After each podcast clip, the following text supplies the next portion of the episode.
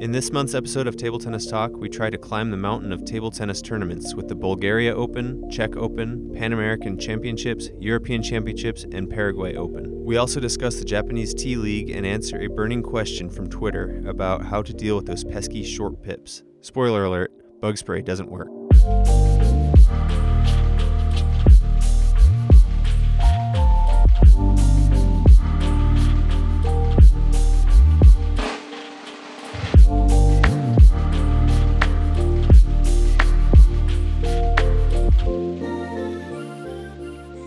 Right, and we're back for another episode of Table Tennis Talk. This is our uh, September episode. Uh, I'm one of your hosts, Ryan Lewis, and I'm here with. Joey Cochran. Um, I always say here. your name. I wanted you to try saying your name. All right. I like how you started, so it's it's okay. How's it going, Joey? It's going really good. Um, it's been was- an exciting, busy month as yeah, always. how was your month? Um, so yeah, I played in the TTX tournament in Ven- in Denver. Sweet. Um, How I- was it? It was it was fun. Um, so I went uh, and just as a refresher, maybe you haven't heard the previous episodes. The um, the the way it was formatted was you play a two minute match, uh, a two minute game, and it's best two out of three. So Oh, okay. um, it's and you play with a big ball. It's played outside. Um, all kinds of weird rules involved. Anyway, so Yeah. the first match I had to play was against a, a guy named Yahao Zhang. He's Okay. from he lives in Denver. Um, he's he's actually I, I think he's the top player in in Colorado right now. So really good Oh, wow. player. Tough draw right off the bat. First match. First you match, played the yeah. like the best player in Colorado. Yeah. So Dude. I went out first game, two minute games. I I think I missed like the first eight points in a row and Oh. went down right away. And then the second game, I was up eight four, and like you're playing and you don't really want to stall. It's kind of douchey and like yeah, you don't want to be that guy. So yeah. I'm like, okay, I wanted to kind of make a point of not stalling. So I started kind of hurrying myself, and right away I just I think I hit like my finger, and then I hit the edge of my paddle. I missed like six points in a row to go down oh. eight four or sorry ten. I was up eight four, went down 10-8. oh. So then I get the point 10-9, but there's only like a few seconds left, and they're counting down like three, two, one. At, at one, I serve the ball, and we play out the point, and I win the point. Um, because they said once if the point's in play, then you play it out, and Yeah. So I, I was able to get one last serve in, tied it up at ten all. So then there's a playoff point, and then I missed like the first shot. It's like- so I, Oh, no. I ended up losing my very first match, a single. It, it was a group, but the other guys in the group weren't any good. So, um, I was pretty much done at that point. And That yeah, it was a tough, tough tournament because it was an eight-hour drive each way. So I ended up driving Wow. 16 hours for four minutes of ping pong, essentially. Oh man. it was a tough one. Um, so yeah, that was that was a couple weeks ago. Then I went to Calgary, Canada, with my wife and my dad. Cool. I went camping and hiking. There's just really beautiful scenery up there. Uh, went to Banff and Jasper National Parks. And Heard of Banff? ones. Yeah, Banff is is yeah beautiful. Definitely it. recommend it. Yeah, a guy at my work like loves it. He all his all the his desktop backgrounds are pictures he took at Banff, and it's just like he's just showing off. yeah like i mean you can stop there's like a highway that go, kind of goes through the park and Cool. you can pretty much stop anywhere and take like the best picture you've ever taken like it's just huge mountains all around big snowy glaciers everywhere and yeah really that's pretty awesome. um Any any other ping pong things in last month? yeah so i bought a whole bunch of just kind of unique i guess so pistol grip. yeah so i Yeah? did i bought the pistol grip paddle so after mentioning you it found it. Yeah, after mentioning it on the podcast, it sold out on Amazon. So I had to wait. And so they restocked. I think there's three left in stock now. And I I ended up buying one and playing with it. That's awesome. Um I for a while I was using one of my one of my friends, uh, he actually bought one. Oh, His- wow. Yeah, Decker he he let me use his for a while. I was like, man, I after talking about it, yeah. after playing with his, yeah. I've got to try it out so or actually get one. So I ended up getting one when they had more in stock, and Okay. then I uh, I got these like glove paddles. I found them on Amazon. I think they were like twenty bucks or something. It's like What is that? Yeah. it's like two separate pieces of wood Okay. that are glued together, but you put your hand inside of it. oh. So you like it's kind of it's kind of hard to explain, but It's you basically it's like a mitt that you put like your hand in, yeah. and um, so I got those. and what else? Oh yeah, from the TTX, I I I got like a whole bunch of these giant ping pong balls. I think they're like 55 millimeter 45 millimeter. Wow. Um, Why are they bigger? Like what what what does that do? Does it move slower maybe? it definitely moves slower, Okay. and so it's played outside. And I think there are two main reasons why they use these giant balls for the tournament. Yeah. One, I think, is because you're playing outside, the wind doesn't affect it as much. Oh, okay. But also, I think they're Mhm. just kind of be they're trying to be unique and kind of weird with with it, Yeah. and just kind of funky and different than table tennis. So yeah. it definitely is. Okay. Cool. um, yeah. So that was my month. What was how how was your month? What Cool. would you do this month? Yeah. Um, I think the big thing that happened to me was I uh, traveled up to Seattle, um, which we drove, and it was a 15 hour drive both ways. We did it in one day. Nice. Um, and went to PAX, which is a big video game convention um, in Seattle. They do every year.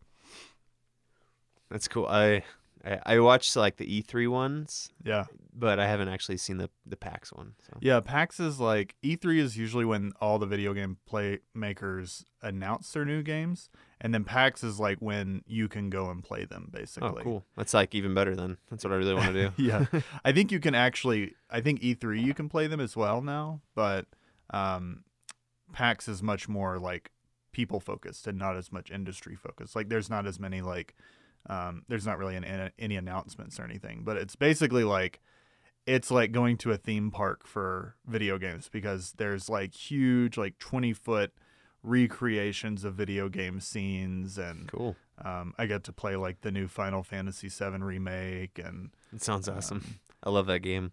yeah, I remember playing that game when I was a little kid. yeah. You play any ping pong up there? Get to any of the of the clubs? So I I had thought about it because there is a club in in Bellevue that's actually um, pretty uh, pretty active. I think I actually saw like on one of the butterfly um, newsletters they actually um, f- like featured it because it's one of Okay. their, like, I've actually played at that clubs. club. When I was on the U.S. team, they had a, Ah. a training camp at the Bellevue Table Oh, Tennis that's Club. awesome. Yeah. Cool. Um, I mean, I I always kick myself because I lived up there for seven years and never went. Oh, really? um, but yeah, no, I was so tired after driving, and then when I was at PAX, like that day, I walked like eleven hours on like concrete, which isn't great, Oh, shoot. and then had to stand in line like for probably a cumulative four or five hours. So like my lower back was just it hurt so bad, and my like calves were super tight. Like it was just like. Oh, I was physically, I was completely exhausted. So That's I- understandable. I didn't. I, I feel I feel a little bad because that would have been fun. Um, but yeah, I mean, even with with uh, with traveling up to Seattle and just being busy with work, I haven't played much ping pong at all this month, which is Yeah. too bad. That's okay. Sometimes you have months like that. So Yeah. Um, but yeah, that's that's me for um, what is it? August, half August, half September. We record these in the middle of the month, so it's kind of like it's tough to say in Yeah. last month, but um, well, let's jump into it. Let's, Yeah. Let's talk about ping pong. That's what we're here for. So, uh, man, so many tournaments. Uh, Like the last episode, I was like, there are so many tournaments to talk about, and this, it was, it was kind of like, I don't know. This month was like hold my beer or something, like because there, there's just too much to talk about. Um, but let's just let's just uh, let's just run through it uh, as fast as we can. Um, you had mentioned something. Um, an American player won. Um, Yeah. So the the Para Pan Am Games okay. um, was going on this last month, and one of the U.S. players, Tahl Leibovitz, he lives in New York. He actually went down and competed, and he won it. So he wow. When you win the Pan Am Games, it's an automatic bid to the Olympics. So Yeah. he'll be going to the Olympics in Tokyo for the the Pan Am Olympics That's great. or the Pan Olympic Games is what it would be. So yeah, that's really really awesome. Um, he's a great player. I've actually played him actually only once, Yeah. and we had a really close match, and I beat him, but it was like really impressive at yeah. how good he was. Like, Yeah. Yeah. So yeah, he's a tough player, and awesome.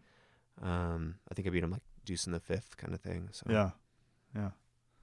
um, yeah. So that was that was really good. I'm I'm excited that he won that. Yeah. That's cool. We should uh we should get him on the on the podcast for sure. yeah, that'd be cool.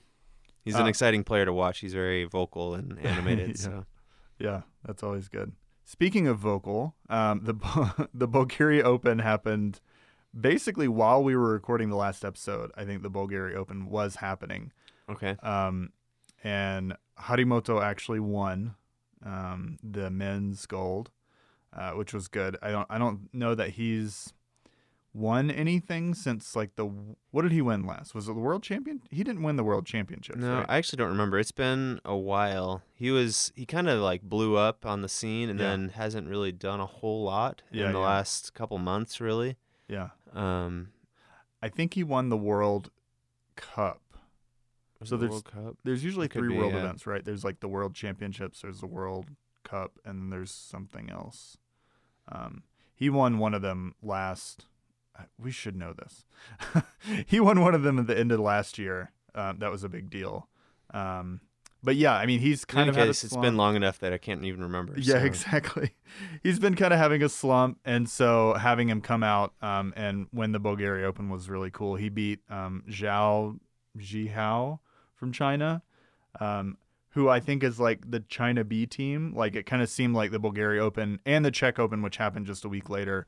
Um, China just they didn't send any of their top players.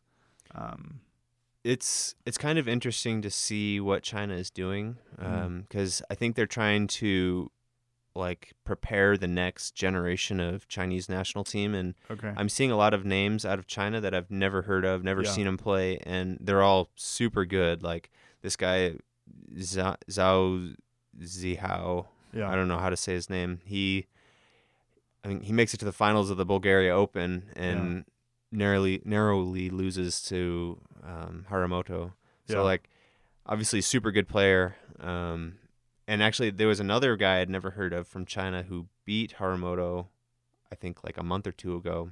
Yeah, Sun Sun Wen beat him, and that was a it was a big upset because Sun Wen I think at the time was like number four hundred in the world. and Yeah. it was like who is this guy? And it was really like yeah, they just China just wasn't sending him to tournaments, so um, he was really good. But another interesting player at the Bulgaria Open was Quadri Aruna. He did um, incredibly. He um, in his first match he beat Wong Chun Ting, who's like world number twelve, um, and then he beat Jun Mizutani. Um, and he made it all the way to the semifinals, which is awesome. Um, and especially after a week before he took gold in the Nigerian Open. So Quadri Aruna is one of those players who just like he he's been so good for so long and he's beating like the previous generation, this generation of players and then Yeah. like even the new people like he's just such a solid player yeah, and he always performs really well like week after week seems like. yeah, it was really exciting.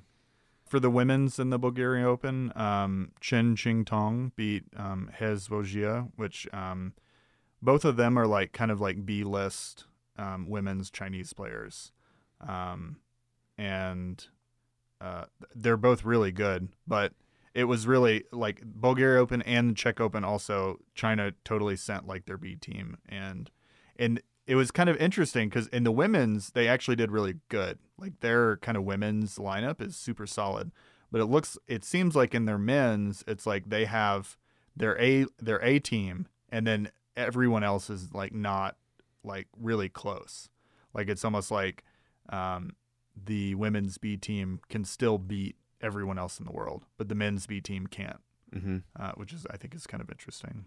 I think, yeah, I don't know what they do over in China, but especially their women's, I think, are v- much more dominant than Hmm. their men's. Although the Japanese girls have been starting to beat the Chinese women, so Yeah. um, I think actually there was there's there are a few issues with the Chinese women being so good, and the men are obviously super dominant as well. But Mhm. um, f- like ten years ago or more, the if you looked at the the worlds, there would be like China would be number one, and then representing almost every other country would be like Chinese B team players that are just like spreading out because they can't make the Chinese women's team, so they they go to another country and just like represent whatever country. And a lot of times they were like throwing matches to the Chinese national team because they're not supposed to beat the mother country kind of thing.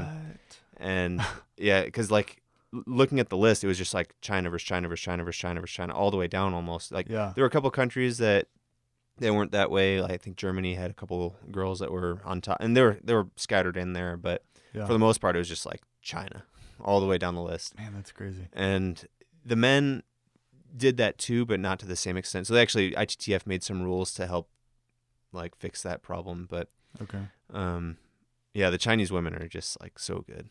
Wow. Cool. Okay, uh, let's uh, move on. A week later, we had the Czech Open, um, which uh, Lin Yunju took gold, beating Dmitry Ovtcharov four to one. Um, Lin Yunju is that uh, the kid who recently The won silent the T2 assassin. Diamond. Yeah, silent assassin.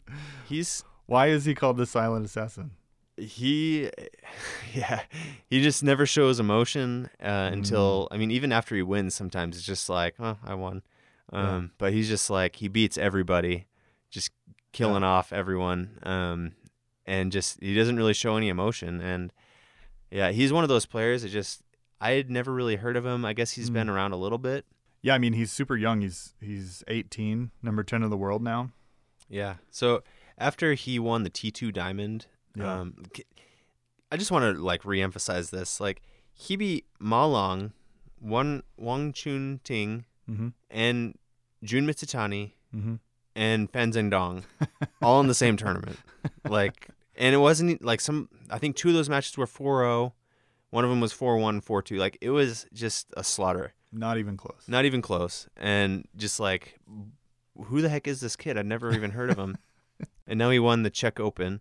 So I, after he won the T2 Diamond, I looked him up and I was trying to find like his previous results. Like, where did he come from? Yeah. Who is this kid? Yeah. And there really wasn't much of anything. Yeah. Like, even in the junior worlds, like, he competed but didn't really perform that well. Like, he's Yeah. done okay in some events, but never really knocked off anybody huge Yeah. and then all of a sudden like boom he's like one like beating all the best players in the world Yeah. and now winning more tournaments it's just i don't know i i'm excited to see what he does from here out obviously he's continuing to win um but i think he's he's going to be a name to remember Yeah. for at least the foreseeable future Yeah, I always saw him.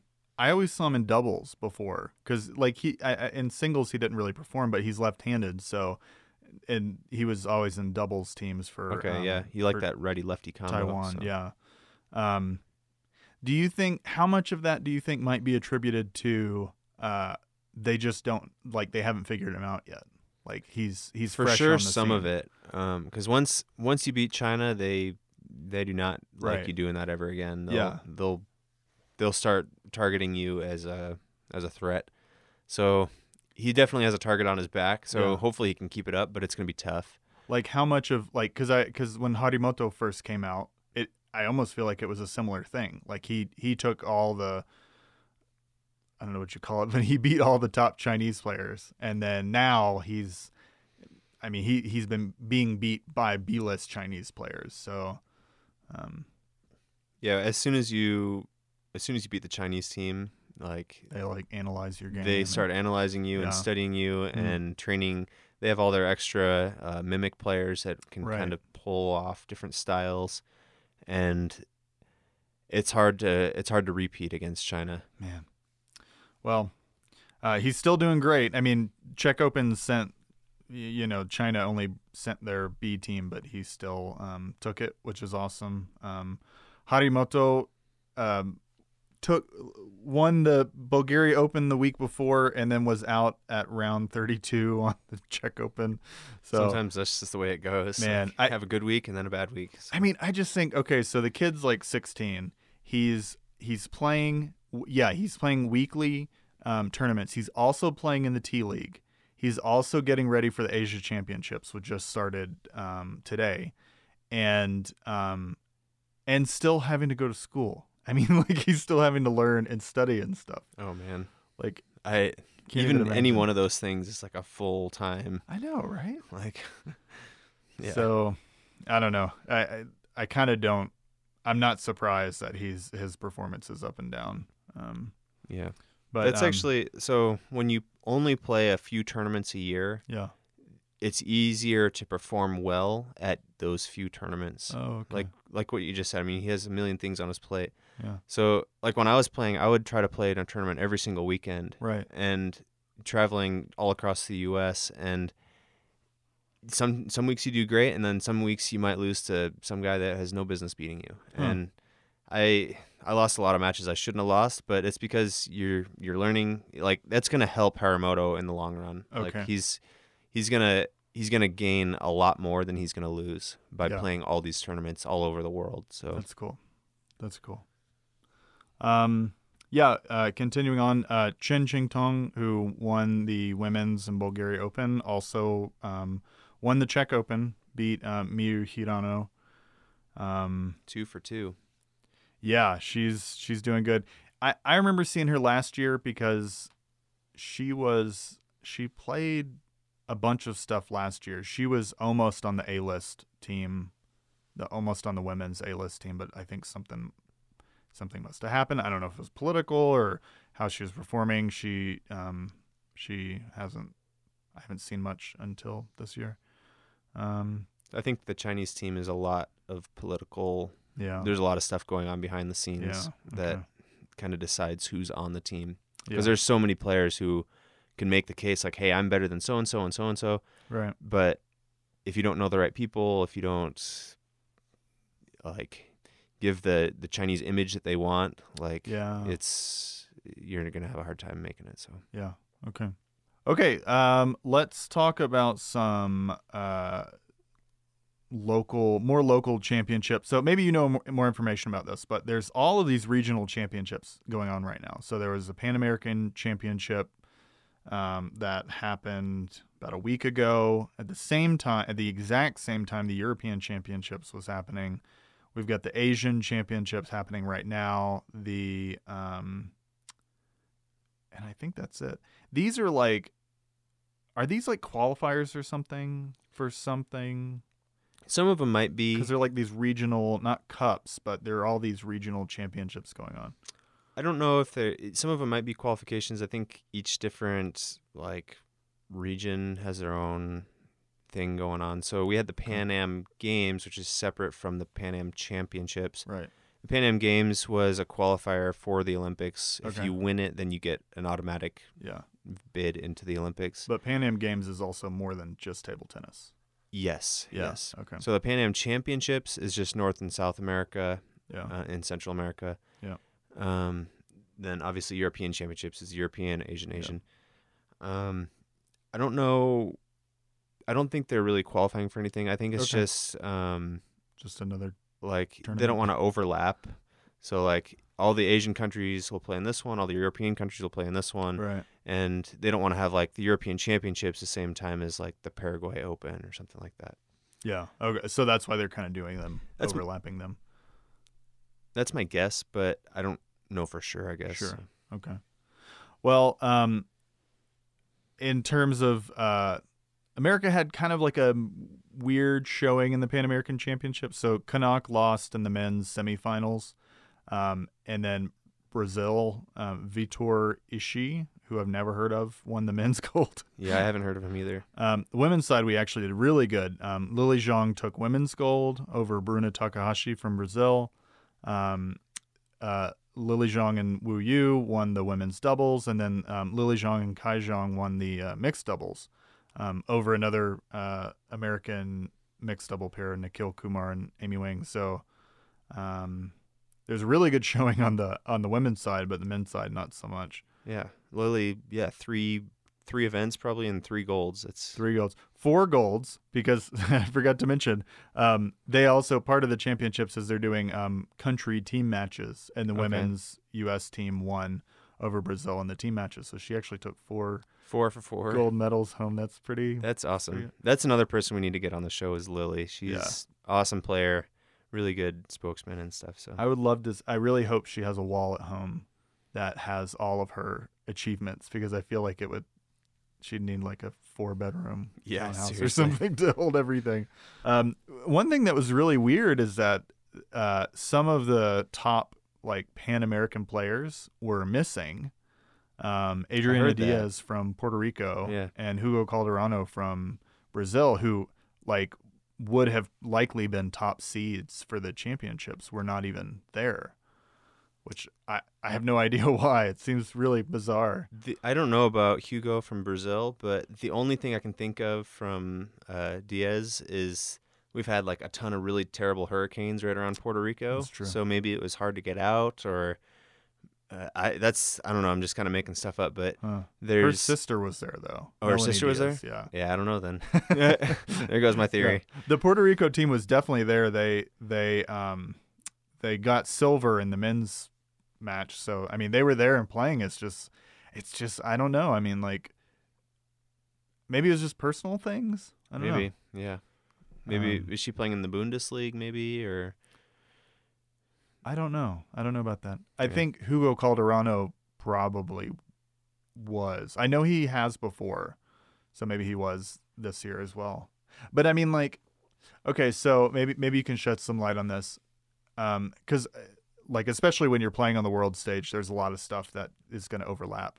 Mhm. Um how do you decide what what to do? I mean like if you've got a Bundesliga match where you're getting paid and then you got Pan American Championships which you probably aren't getting paid.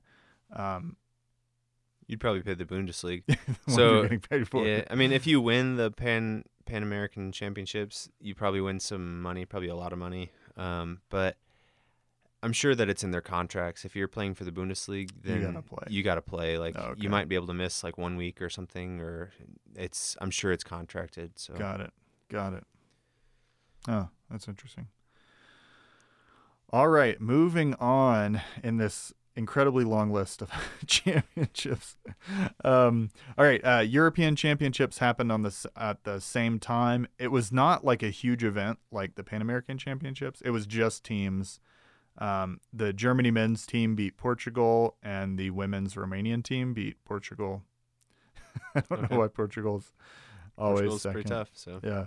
Um, but so that was uh, that's pretty cool. It's always cool to see um, the Romanian women's team with like Bernadette Szocs and Eliza Beta Samara. Um, they're both really good players, so it's cool to see their their team is really um, pulling up in front in the world in the European side.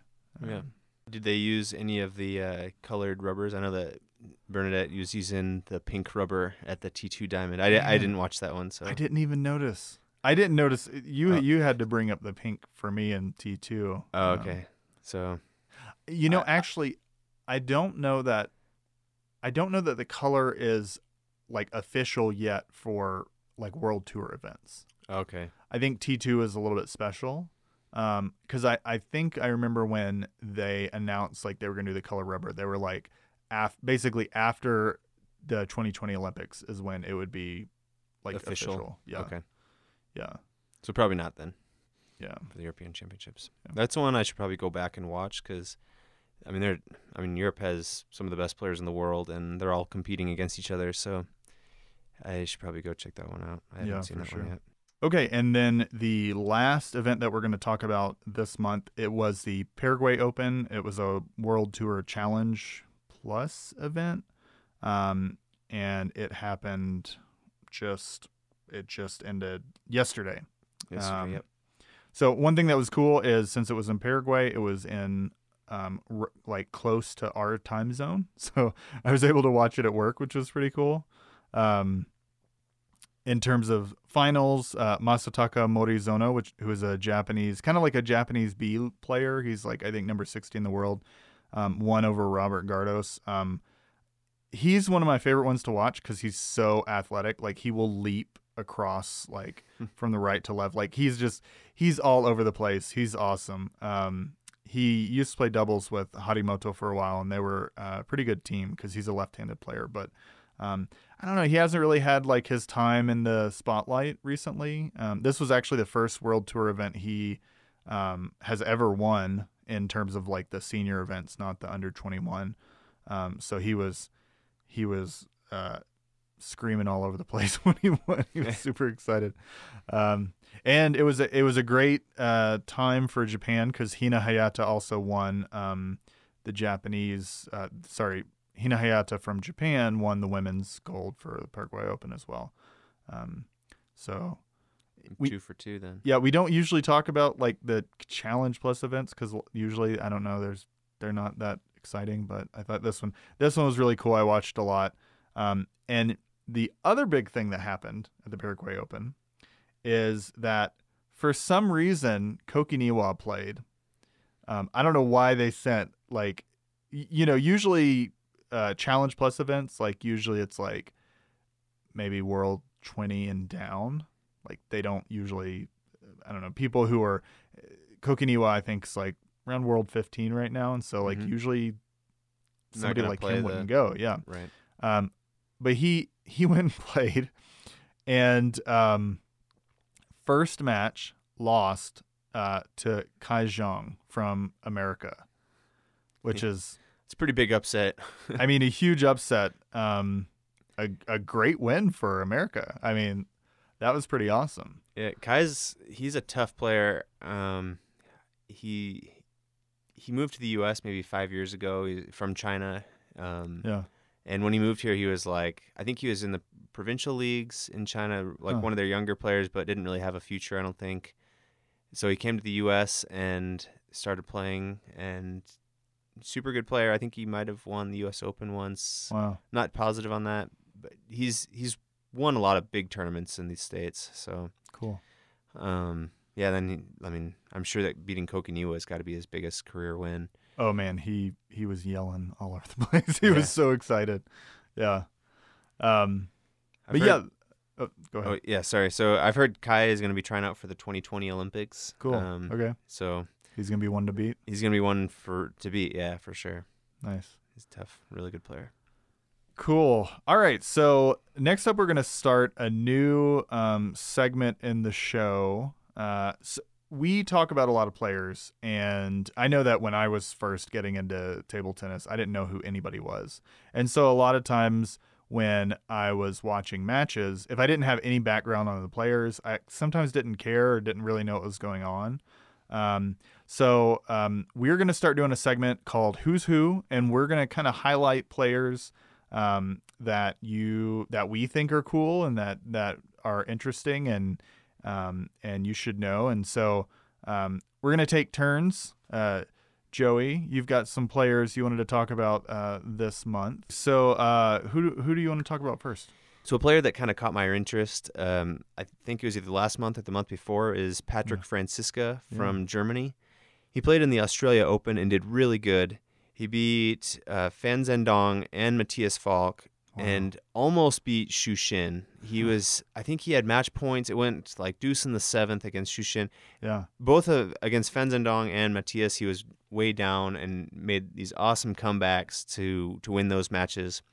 Wow. Um, and then he was just on the German national team uh, in the European Championships, um, and and won that obviously. Yeah. Um, something interesting about the German team is they won 3-0, 3 like it's a team event. They won 3-0 in all of their in all of their event and all of, against all of their competition. They so didn't they lose a didn't lose anything. they didn't lose a single match the whole tournament. Wow. Yeah, pretty pretty strong uh, performance. And one thing about Patrick is he's 29, so he's in like Huh. my era That's of a little table tennis. little older. yeah, so I Yeah. mean to kind of break out onto the scene so late is is pretty neat. Um, especially because I mean I've never heard of him, so Yeah. it's yeah it was cool to see that he's doing really well. He's one of my new favorite players. So That's awesome. big big fighter, big backhand. Yeah. Um, and yeah, it's it's cool. he's super tall too. Uh, isn't isn't he? He looks like it when he's playing. like I'm not it, sure yeah. what his height is, but when Yeah. he's playing, he looks like a giant. Yeah. So, Does that? Do you think that gives you like an advantage? Like Samsonov is also like super huge. yeah. I mean, your height ha- it has advantages and disadvantages. So Okay. usually, the taller you are, the better you are at the at the angles. But then, Okay. if they go into your body, you have a bigger middle. So Oh, okay. uh, the shorter guys are quicker and they can usually get to those middle balls easier. But then, if you move them around, it's a little tougher for them usually, just Yeah. in general. But One thing I heard about Patrick Franziska is that he, um, I think he did an interview recently on the Table Tennis Daily podcast, and he um, has he has been training with Timo Boll for a really long time, um, and I think recently he beat Timo. oh, really? and so it's kind of like flipping the whole sensei student uh, relationship and um, i mean because timo is getting up i think it's funny you said patrick francis is kind of in your age range and timo's in mine so Oh, okay. it's kind of uh timo's still so amazing but i i feel like i feel like any year now he's gonna he's gonna retire he's gonna be like i'm gonna take take all this money i have and i'm just gonna relax and Seriously, it's tough to stay on top and Yeah. compete and play. There is like when you're so competitive and you're you're at that level, it's hard to just to just stop to just stop. Yeah. Like yeah, when I moved to Utah and I stopped competing, it was really hard on me to Hmm. to just go from playing all the time to coaching. It was it was tough. So anytime you're anytime you just hang it up, it's it's not an easy dis- decision. Yeah. Cool. Okay. Uh, who else do you want to talk about? Wang, this one of the Chinese B team guys. I, I have a really hard time with Chinese names. Wang Chuqin, maybe Wang Chuqin. Wang Chuqin. Okay, um, he's 19 years old. So he beat Ma Long in the semis of the Australia Open, and then lost to Xu Xin in the finals. Um, he also won gold in the doubles with Ma Long at the Worlds in Hungary in 2019. Hmm. Um, yeah, this year. um, and then in 2017, he was the World Junior semifinalist at the World Junior Championships. So a good player.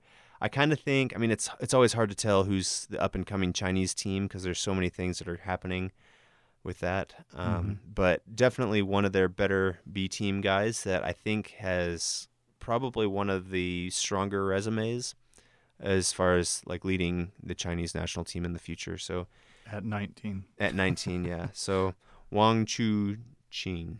Yeah, it looks like he's left-handed. I think, which is uh, probably why he was playing with Ma Long Mhm. um, in the doubles. Um, Yeah, really good player. And then obviously for doubles, you want that righty lefty combo. So yeah. Looks like he's also number 25 in the world right now. yeah, that's pretty, pretty good for like a secondary. Yeah. I mean, he's the number six in China right now, sixth place. So that's pretty good. Cool. Okay. Um, well, if if anyone in the future has someone they want us to highlight um, and talk about, uh, you know what our Twitter is, uh, TT Talk Podcast, and um, yeah. Thanks, Joey. You are welcome. Thanks for doing your book. you you you did your book report for the month. yeah. um, cool. Okay, so let's talk about T League. Um, T League is uh, the uh, current Japanese league going on. Um, I've I've often thought about like why why do I get so excited about T League? Like what about it? Like because you've got Bundesliga in Europe, which runs every year and it's been probably running for forever. Um, and so I'm kind of like, you know, like, and then there's there's a Chinese Super League, and I'm kind of like, why do I care about T League so much? And I think it's because it feels like an event. Like they put so much money into the presentation. It feels like an actual like sports league, whereas Bundesliga is kind of like a weird. I don't know. Maybe it's not weird, but I feel like the whole European leagues are very um, obtuse. Like it's really hard to understand like what's going on. And then even you like watch the matches and they're like they're very tame and you look at the audience and it's all these like old like European guys with beer guts and they're drinking out of their steins and stuff and it's like it's just like a weird um a weird feeling. And then Chinese Super League I can never find any ab- anything about it until like I ju- I can just watch like YouTube videos a- after the fact. Um but T League since I speak some Japanese um I don't know. I get super excited about it. I feel like it's it's um it's seems like it's doing really successful. They hype it up like crazy. and they hype it up. Yeah. Yeah. I- which is fun. Yeah, that definitely adds some excitement to it. Where the Bundesliga is probably one of the strongest leagues. I mean, maybe not right over China, but yeah definitely has some of the best players in the world, or most of them actually, Yeah. um, playing in the Bundesliga. So, as far as like strength of schedule, I think Bundesliga probably has it beat, but they don't really have the same presentation or the the same hype at all. and Not even close. Not no one really comes close to the Japanese in hype of anything. But Yeah.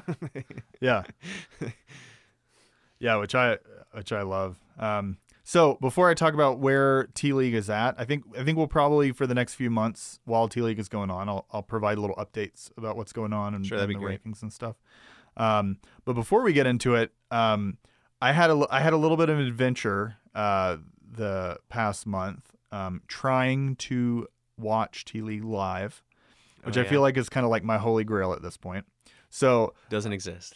yeah, maybe. so um, last year T League, I could not figure out any way to watch it live, and I was really disappointed because that was kind of like that was something I would want want to watch live.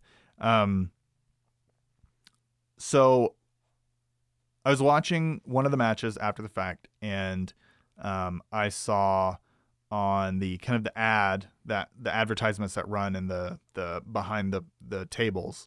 Um, I saw it said Amazon Prime Video, and I was like, "Oh, that's interesting." So um, I go to Amazon Japan, which I buy some stuff off Amazon Japan every once in a while, anyways. So um, I went to Amazon Japan, went to Amazon the Amazon Prime Video section, and T League was there. So T League and Amazon Prime did a have done a deal where T League is a channel that you can buy on Amazon Prime Video, and you can watch it live No and way. and like um, past um, matches and stuff. Do you need to have a Japanese? Do you have to speak Japanese, or how do you how do you find it? So that's the problem. So um, Amazon to to sign up for Amazon Prime, you in Japan, you have to have a credit card with a Japanese address. What? And so um, I can buy stuff like I could buy like a book or something off Amazon Japan, but I can't sign up for Amazon Prime. What the heck? and it is so frustrating because um you know it's it's the internet it's right there it's like it you know the only there's there's no like technical limitations um i don't know so that was really regional regional contracts Yeah, and stuff. it's, it's I I don't know. i can imagine in hopefully in like 10 years none of that stuff will exist anymore it's already kind of going away but um yeah so that was the first failure um the, the like so close you can taste it failure and then i was watching a um somebody put on youtube one of the matches and i noticed that in the top left of one of the t league matches it said um zhibo tv which is a chinese um kind of like youtube ripoff i guess and so i was like huh i wonder if they're like actually televising it on this Like Zhibo live TV. streaming it. Yeah. And so I went I went to zhibo.tv. Um I don't know if I'm pronouncing that right, but um and sure enough, yes, they have all the matches live and and recorded. And I was like this is amazing. So then I um start watching one of the matches and I and it's like from the very beginning from when they bring out the players like the whole the whole thing.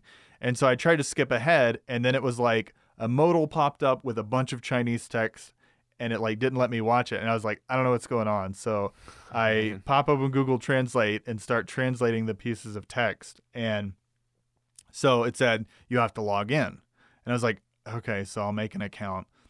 So it was like the you you so I was going to make an account but then it was like okay, you can either make an account or you can sign up with Facebook and I was like no. No, no, sorry, not Facebook. All these Chinese social networks, which I don't have, like QQ and WeChat and stuff. And so I was like, okay, I know WeChat is kind of like trying to break into American market, so I'll make a WeChat account and then I'll log into this thing. So first of all, it took an entire day to make a WeChat WeChat um, account because What? I sign up for the account and then they're like, okay, we're gonna send um, like a code to your phone number to Okay. to make sure you're a real human being. Code nev- never came, and so like three hours later, I was like in a meeting for work and I got like five text messages and it was the codes. Like it had just I don't know, their servers were screwed up or something. Or it was like the middle of night over there and and maybe somebody fell asleep at the computer. um, and so so I finally I finally got a WeChat account and then I go to back to Zhibo TV and I'm like, okay, I'm gonna log in and I log in. I'm like, okay, I'm in I'm in this. Let's let's start watching the video. Let's skip ahead. And then it's like the same modal and I'm like, what? And so I click I click the button. You have to sign up. You have to pay money.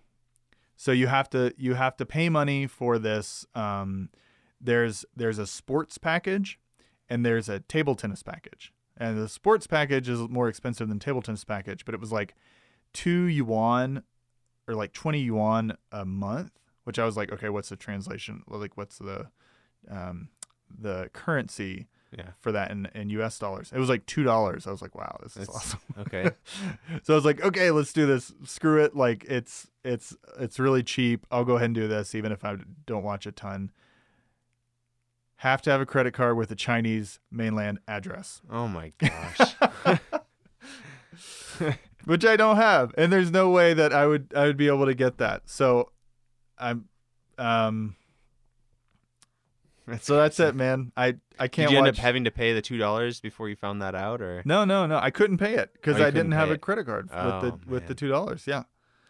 So, yep. Still, still no live T League. If anybody out there knows how to watch T League live, please help me. Um. it's like the Indiana Jones Oh man, discover the I- yeah. I'm gonna keep trying. I have a friend who's in Japan. I'm gonna see if he already has Amazon Prime, and maybe he'll um, either hook me up with like the family plan, or like maybe I don't know. Maybe I can give him some money and and share his credentials. I don't know. I'm gonna keep trying. Never say I'm. n- I'm never gonna stop. Um, okay, so let me let me give you a quick update on what's going on because I know this has been dragging on way too long. Lucky for you, T League is like a six month long league, so you have I've got time. you have time. Yeah. Yeah. Yeah. Um, okay, so uh, for the men's uh, teams, uh, TT Saitama and the Kinoshita Meisters are neck and neck. Um, there actually haven't we- like it's only been running for less than a, a month now, so they, there haven't actually been a lot of matches. Um, I'll in a little bit I'll, I'll talk about some of the some of the big players on that team on both of those teams. Um, for the women's, the Kinoshita Abyell, which I don't know what an Abyell is, um, and the Nippon Seimei Red Elf are also I love these names. I know they're just so random. They don't really roll off the tongue. The Red Elf. Yeah, Red Elf. um, they're tied for the women's teams. At least Um, the Bundesliga has city names behind them. Yeah, but they're like they're like German city or city names. So they're like Gebrücken and they're like they're super long and stuff like that. Um some of the te- some of the players on these teams that are doing really good. So Hou Yingchao, who's the who just won the Chinese nationals, I think we mentioned him last time. He's right, like yeah. isn't he like 39 or 39, yeah. Yeah, super old but used to be really good. Super old. Sorry, super old. That's like me in 2 years. Um super old in the in the in for winning the Chinese nationals. for winning the Chinese nationals for being for playing in in um, uh, table tennis. It's it's kind of older, older. Um, he is killing it. He's doing so good. He's on the Kino- Kinoshita Meisters, which is a stacked team. They have like Jun Mizutani, they have um, Harimoto, they have um, a couple other people, really good people. Um, they have been playing him more than anybody else because they don't play. They these teams have like um, can sometimes have like 10, 10 players on them. So they don't play all the players every single match. Um, but they've been playing him all the time, and he's winning most of the matches. And Might as well keep him going. He's on fire right now. So I know, and he's like he gets so into it. It's so cool because he's like a he's kind of a big guy, both you know height and width, um, and so he just like roars when he wins, and it's it's super cool. Um, Liam Pitchford is doing awesome. He's playing for TT Saitama. So Kinoshita Meisters, which is Hou Yingchao's on, and the TT Saitama are kind of neck and neck right now. Um, Pitchford's doing awesome. He's been um, he hasn't won all his matches, but they've been playing him quite a bit as well, and he's he's been winning. That's cool. Um, If you're gonna be playing in the T League, I mean, I'd want to play. I would rather yeah, be. I'd want to be on a team that had like four people on it instead of ten or whatever. That's true. Like, I just want to play every match. I yeah. can. I mean, especially if it, you know you're flying over there from um, from England. Uh, you know, you're having to deal with jet lag and then like training, getting used to like the the weather and maybe the elevation. Yeah, you'd you'd want to you'd want to play as much as you could. Oh I yeah, would think. totally. Um, and then your your old uh, favorite player, Ju Se Hyuk, has been playing a lot. Nice. Um, and he's been I doing love watching him. he's been doing really really good. Um, so that's cool. Um, and then the other the other kind of like outstanding player on the women's side is um, I'm not gonna try to pronounce her last name, but Suthasini. She's from Thailand. I think I saw her last time in the Asian Championships or maybe the World Team Championships. Um, she's like Thailand's best player on the women's side, but she has been just killing it in in T League. She's been playing. Um, again, I don't know if it's like how these leagues work, but these the foreign players that they bring over, they play them a lot more than their kind of like native Japanese players. I wonder what that is. That's, Yeah. it's kind of interesting. She's been playing. She's only she's played like six or seven matches and only lost one, which is really impressive. That's really good. Yeah. Um, so uh, one of the reasons that I, you know, uh, I, I started this out saying I haven't been able to watch T League, and now I'm like, here's all this stuff that's going on in T League. Um, so um, one of the reasons that I've been able to actually know what's going on is because um, there's a YouTube channel called Rallys uh, Ping Pong, which is a Japanese, I don't know, table tennis company, um, and they have been making these little digests, which are like three to four minute, um, just kind of the highlights of each of each match that that's played. Um, and I think they're just going to keep doing it. I think they're going to do it for every single match, which is really cool. So I've been watching all of those, and um, they're all in Japanese. They have Japanese um, commentary over them, which I just you can just kind of tune out. Um, but I thought that people who don't speak Japanese are going to have a lot of trouble finding it. So um, I started a YouTube channel for our um, podcast, and I made a playlist, which is all of the digests in chronological order that anybody can um, watch. cool. So Awesome. um, it should be auto updating. I'm gonna I, I might need to play with some of the settings, but um, I'm gonna put a link to it in the show notes, and um, I'll probably tweet it out on Twitter or something, and so people can watch it to um, catch up what's going on. I'll definitely have to check that out. I Yeah. haven't seen any of the T League yet, so It's really cool. They even put this like really kind of suspenseful music behind it. So you're like watching these like table tennis matches and since it's the highlights, people are always super emotional after they do score these really great points in these rallies. So it's um it's I wouldn't say it's the best way to watch it, but it's a pretty awesome way to watch it. Like it, it does again the hype um, continues and you get really pumped about it. So all right, so it's time for Joey's coaching corner and um, we got a question from Twitter. yeah. So this is pretty cool. I love getting questions. Um, the question was from Plastic Riots. Short pimples. How do you play against them? I'm a budget Samsonov style player. Thanks in advance. All right, so I mean, as with any style or rubber, it kind of depends a little bit on your opponent.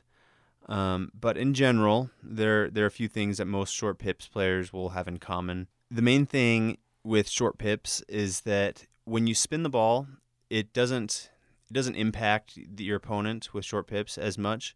And also, if they were to push it with the short pips or or spin it, you're not going to get nearly the same amount of spin on the ball. So, Hmm. spin in general is is just kind of neutralized a little bit. It's not totally neutralized, but it's it's neutralized a little bit.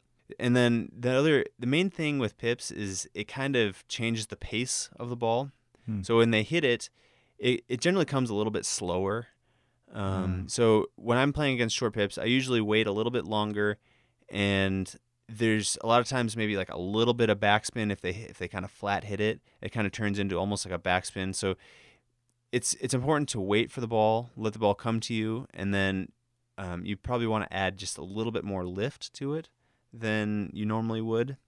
Huh. Um, again, it it depends on on the style, and some pips are a little bit longer, like almost like the effect of the short pips will add a little bit more backspin to it when they when they hit it. So Hmm.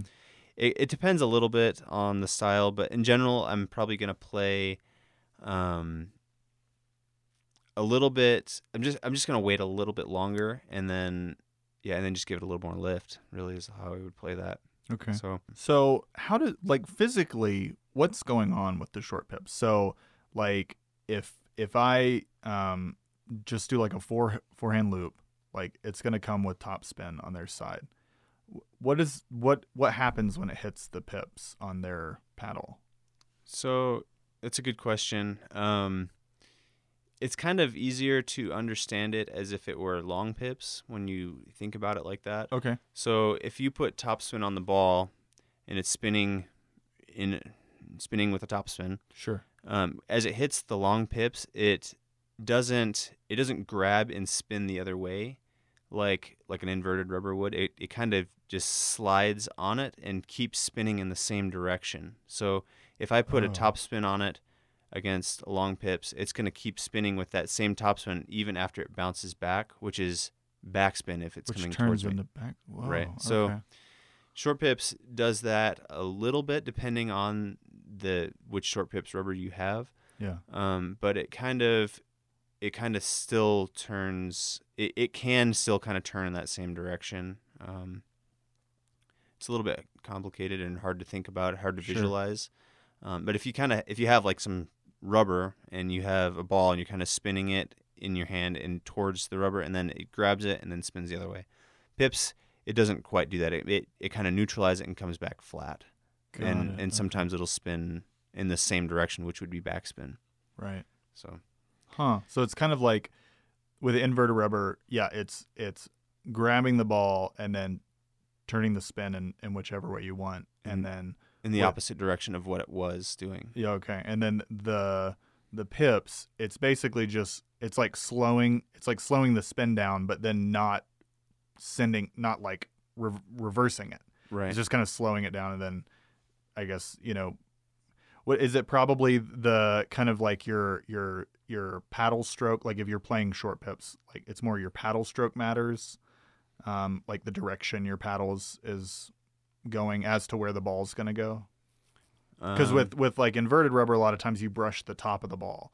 And so that kind of that spin and direction is um, I, maybe I don't know what I'm trying to say. well, like Mima Ito plays with short pips, Mhm. and a lot of times she punches it with she she like punches the ball with the short pips, and so a lot of times you know it's gonna go straight in that direction. right. so Um, when you do that, that's pretty common actually with short pips. You kind of just punch the ball because okay, the spin's not affecting you as much, so you can kind of just hit through it. yeah, So when you do that, it's it's it kind of turns more into a backspin than than a topspin ball. So that's Okay. why a lot of times when when you hit it, it kind of goes in the net. Even with short pips, it's it's much more so the case with long Ah, pips, but okay. even with short pips, it's like it's almost like rever- it's not quite a reversal a lot of times, um, but it can be. okay, So and short pips is one of those where you can with long pips you can't really attack ever. It's it's very difficult to attack, but with short pips, it's you can be pretty aggressive with. You can hit it, you can push it, you can get spin if you're trying to get spin. But a lot of times, you, you're you're not really trying for the spin, and then it kind of turns into a flat ball, which is turns almost into like a backspin ball got it. You're saying when you're playing with short pips. when you're playing with it. yeah. Okay, got it. So So with long pips, like um like choppers, a lot of times are they using long pips? they almost all use long pips. Okay, Yeah. okay. Hopefully that answers your question. Um, W- would you say like so? I, mean, aside from like just kind of understanding um, those kind of things, would you say like you just should play against a lot of short pips players? definitely helps to get um, experience playing against short pips. If you if you have someone at your club that plays short pips, like ask them to hit with you and Yeah. and learn kind of how because your strokes change a little bit. I'm I'm adding a little bit more lift to the ball, um, Yeah. and and obviously the patience thing is is important because the ball slows down with with short pips. Yeah. So, it, I guess the strategy I'm using against short pips, which is maybe more of what you're asking, um, I like to change. It, it's it really kind of just depends on the player, but I like to change the pace quite a bit. Um, and I actually like to spin. Like I said before, that the spin doesn't affect the short pips as much, but I also have more time when I'm playing into short pips, so I actually wait for it longer, Hmm. um, and then I actually give it a little bit more arc. And what that what that does is, with most players with short pips, they like to go flat and straight. Yeah. Where if I add the extra arc, the ball likes to return on an arc, so it makes it a little bit more normal of a ball. Hmm. And if, also, if they go straight on it, it if they try to go flat and like without any arc, and I have arc on my previous on on the shot that they're going straight on, Right. the ball will one it'll act more normal, and also it's it's likely that they'll actually shoot it long um, because the Mhm. ball likes to stay on that same arc. So if if I arc it and they go straight with no arc, the ball wants to be on that arc. So a lot of times it'll it'll kind of go long. Hmm. So that's one strategy. I, I change the pace a lot, and then I actually add extra arc when I'm playing against short pips. I don't like to go hard like flat into short pips because the short pips is has a huge advantage in that game. Got it. So, yeah, hopefully that's clear enough to understand. There's a lot going on with that. Yeah. Good tips. I can use those too. I've had trouble against short pips too. Yeah, short pips is tough, especially if you're not used to it. Um, long pips also very tough. If you're, I mean, any style really, but Yeah. pips is it's you don't see it nearly as often as some of the other styles, so Yeah. um, it's it's a little tougher to get used to, I think. Cool. All right. Well, now it's time for the weird world of table tennis and All right. how can we how can we um one up ping pong poetry? It's not possible. I don't think Um, it's possible. but we're gonna try, and um, I don't know if this month we'll do it, but we'll. It's it made our list, so let's. You wanna you you lead on this? yeah, Yeah, so Actually, I think that pretty much everything will be ping pong poetry. I, I think there I think there's no way that we can um we can one up ping pong poetry. So Okay. uh, this this month we we won't try. Um, and what what I was what I was saying we could talk about is um, uh, YouTube channel called Pongfinity. I love the Pongfinity guys.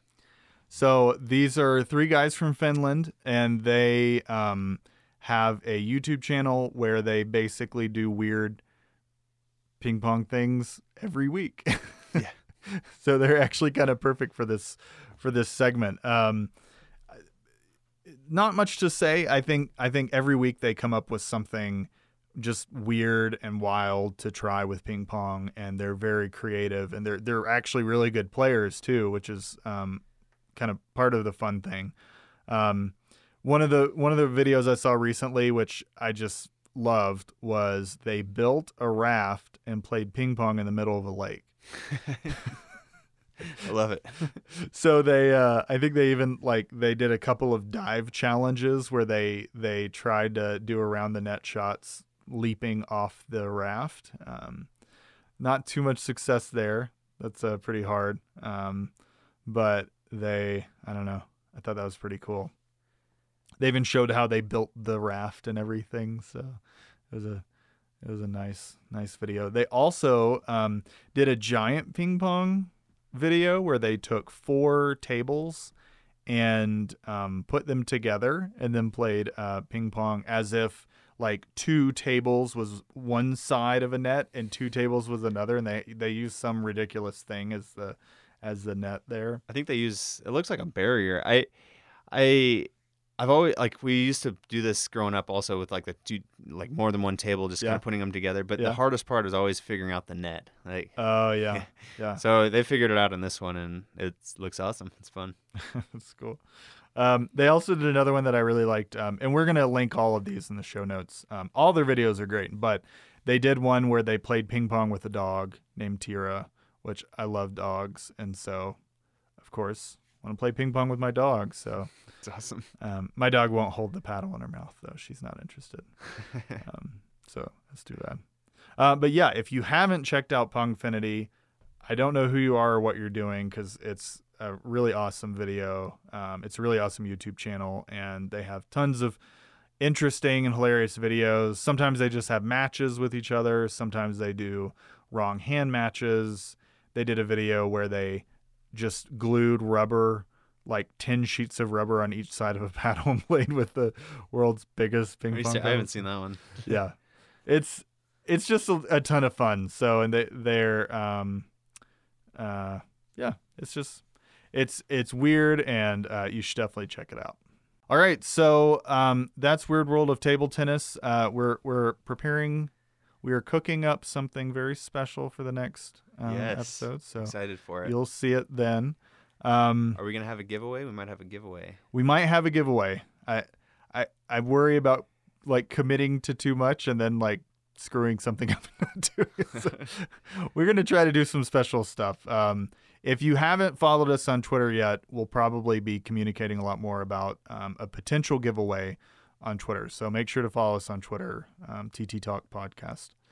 Um, and now it's it's uh, that's basically our show. We're just talking about upcoming events. So um, anything going on?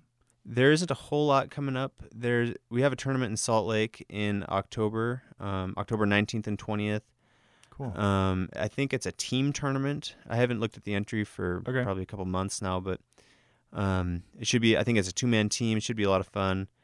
Um, It is sanctioned it is sanctioned. by Yeah. USATT. So yeah, it'll be yeah, it'll be good.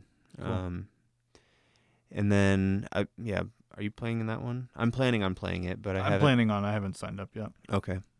October also has a tournament in Highland that I'm like 50-50 going to play. Highland. It's in sorry, it's in it's just outside of Chicago.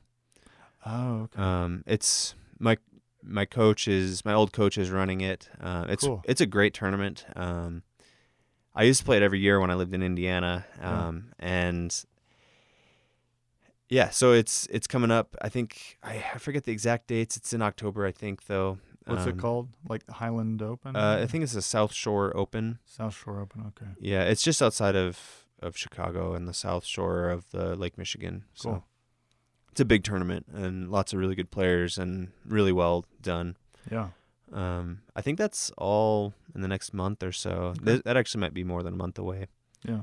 Um, yeah, and then one thing I, I wanted to bring up is Danny Seemiller, my old coach.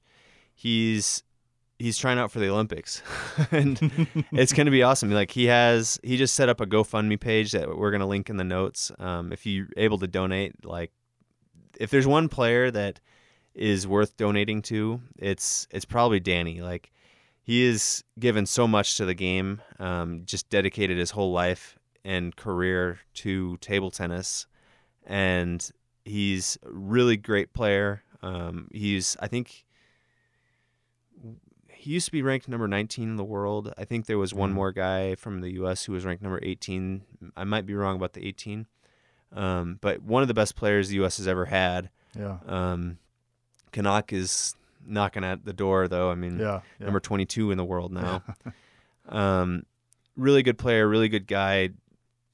Um, and he's I don't know in his 60s now, but he has such a unique style that he he probably has as good a chance as anybody of Hmm. making the Olympic team, even in his 60s, because he's so steady and he's he's so unique and he's such a fighter that Yeah. like I don't know. I mean, he's definitely probably one of the favorites to make the team. Cool. Um, but I mean, playing table tennis and coaching table tennis, there isn't a whole lot of, of money there. Um, Yeah. so he's he's looking for donations for for that effort, and Yeah. yeah, and the donations are for him um, going to tournaments, going to the trials. I think like he's going to hire a coach and hiring a everything. coach, like so all of the, all of those things, hmm which are not free. exactly.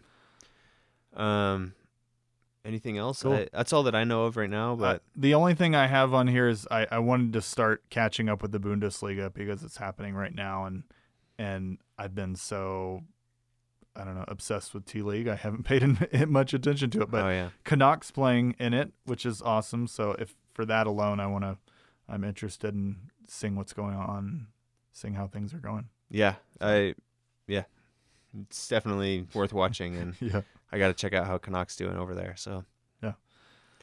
cool. Well, well, all right. Well, thanks for uh, listening to another episode of Table Tennis Talk. Um, any last words, Joey? No, I'm just happy to be here. This is our six month anniversary of doing this, so Half a year. it's crazy. So Yeah. yeah, I really enjoy it though, and yeah, I appreciate you Yeah. doing what you're doing with it. Yeah, me too. I appreciate you being on here and um, helping me with the knowledge of table tennis, of which I know not very much. Well, I'm happy to do it. So All right. Thanks for listening, and we'll, we'll talk to you next month. sounds good. Table Tennis Talk is the monthly podcast by Joey Cochran and Ryan Lewis, edited by Ryan Lewis. Music on the podcast comes from Chillhop Records. Find the podcast on Apple Podcasts, Spotify, or wherever you get your podcasts. And send us questions to tabletennistalk.com or on Twitter at TT Talk Podcast.